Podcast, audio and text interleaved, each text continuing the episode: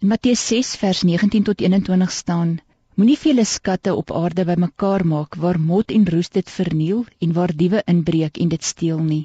Maak vir julle skatte in die hemel bymekaar waar mot en roes dit nie verniel nie en waar diewe nie inbreek en dit steel nie. Waar jou skat is, daar sal jou hart ook wees. Ek kan glad nie op 'n mekaar lesenaar werk nie. Indien ek dit doen of ek dit moet doen, is ek uiters oneffektief.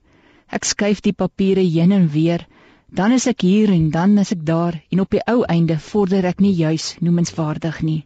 Dit gebeur gewoonlik met my wanneer ek so besig is dat ek nie mooi weet of ek kom of gaan nie.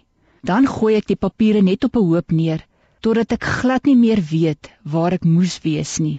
Dis boeke, agendas, notules, briewe, artikels, rekeninge, koerante en advertensies, penne en notaatjies waarop ek myself met aan allerlei goed herinner. Ek staan eintlik verstom oor hoe vinnig 'n mens allerlei goed kan versamel. Iemand het eendag gesê die mooi Afrikaanse woord vir klatter is klotter. Nou ja, as my lesenaar geklotter is, is ek ook. Ons verhouding met die Here lyk ook soms soos 'n oorvol en die mekaar lesenaar of soos 'n die mekaar kas of motorhuis. Daar is 'n klomp goed wat spasie opneem: wrokke, ou bagasie, onverwerkte teleurstellings, woede, vrese, gejaagdheid, bekommernisse, ons dagboeke, ons ideale en drome, ons toekomsplanne, verlede. Ag die lysie kan eindeloos wees. Die gevolg van die klotter in ons lewens is dat ons nie goed kan ontvang nie. Ons kan God nie mooi hoor nie en ons het net gemors om te gee. Dit absorbeer al ons energie, al ons groeipotensiaal en verdwerg die mooi. Daar is ook nie regtig plek vir God se agenda as daar soveel klotter in ons lewens is nie. Net soos 'n mens dit mekaar lesenaar of kas net kan opruim deur van 'n kant af deur alles te werk en uit te sorteer en so orde te begin skep, so is ook jou verhouding met God.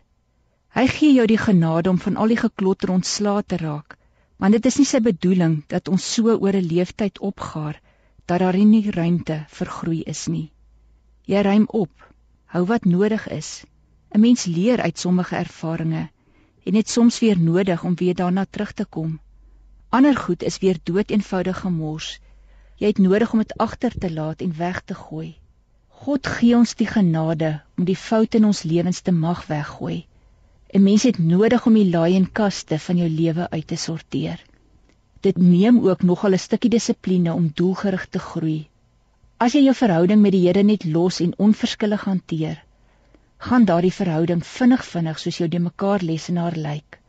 Werk elke dag daaraan omdat dit die belangrikste verhouding in jou lewe is wat jy gaan aanpak en jou lewe uiteindelik sinvol maak.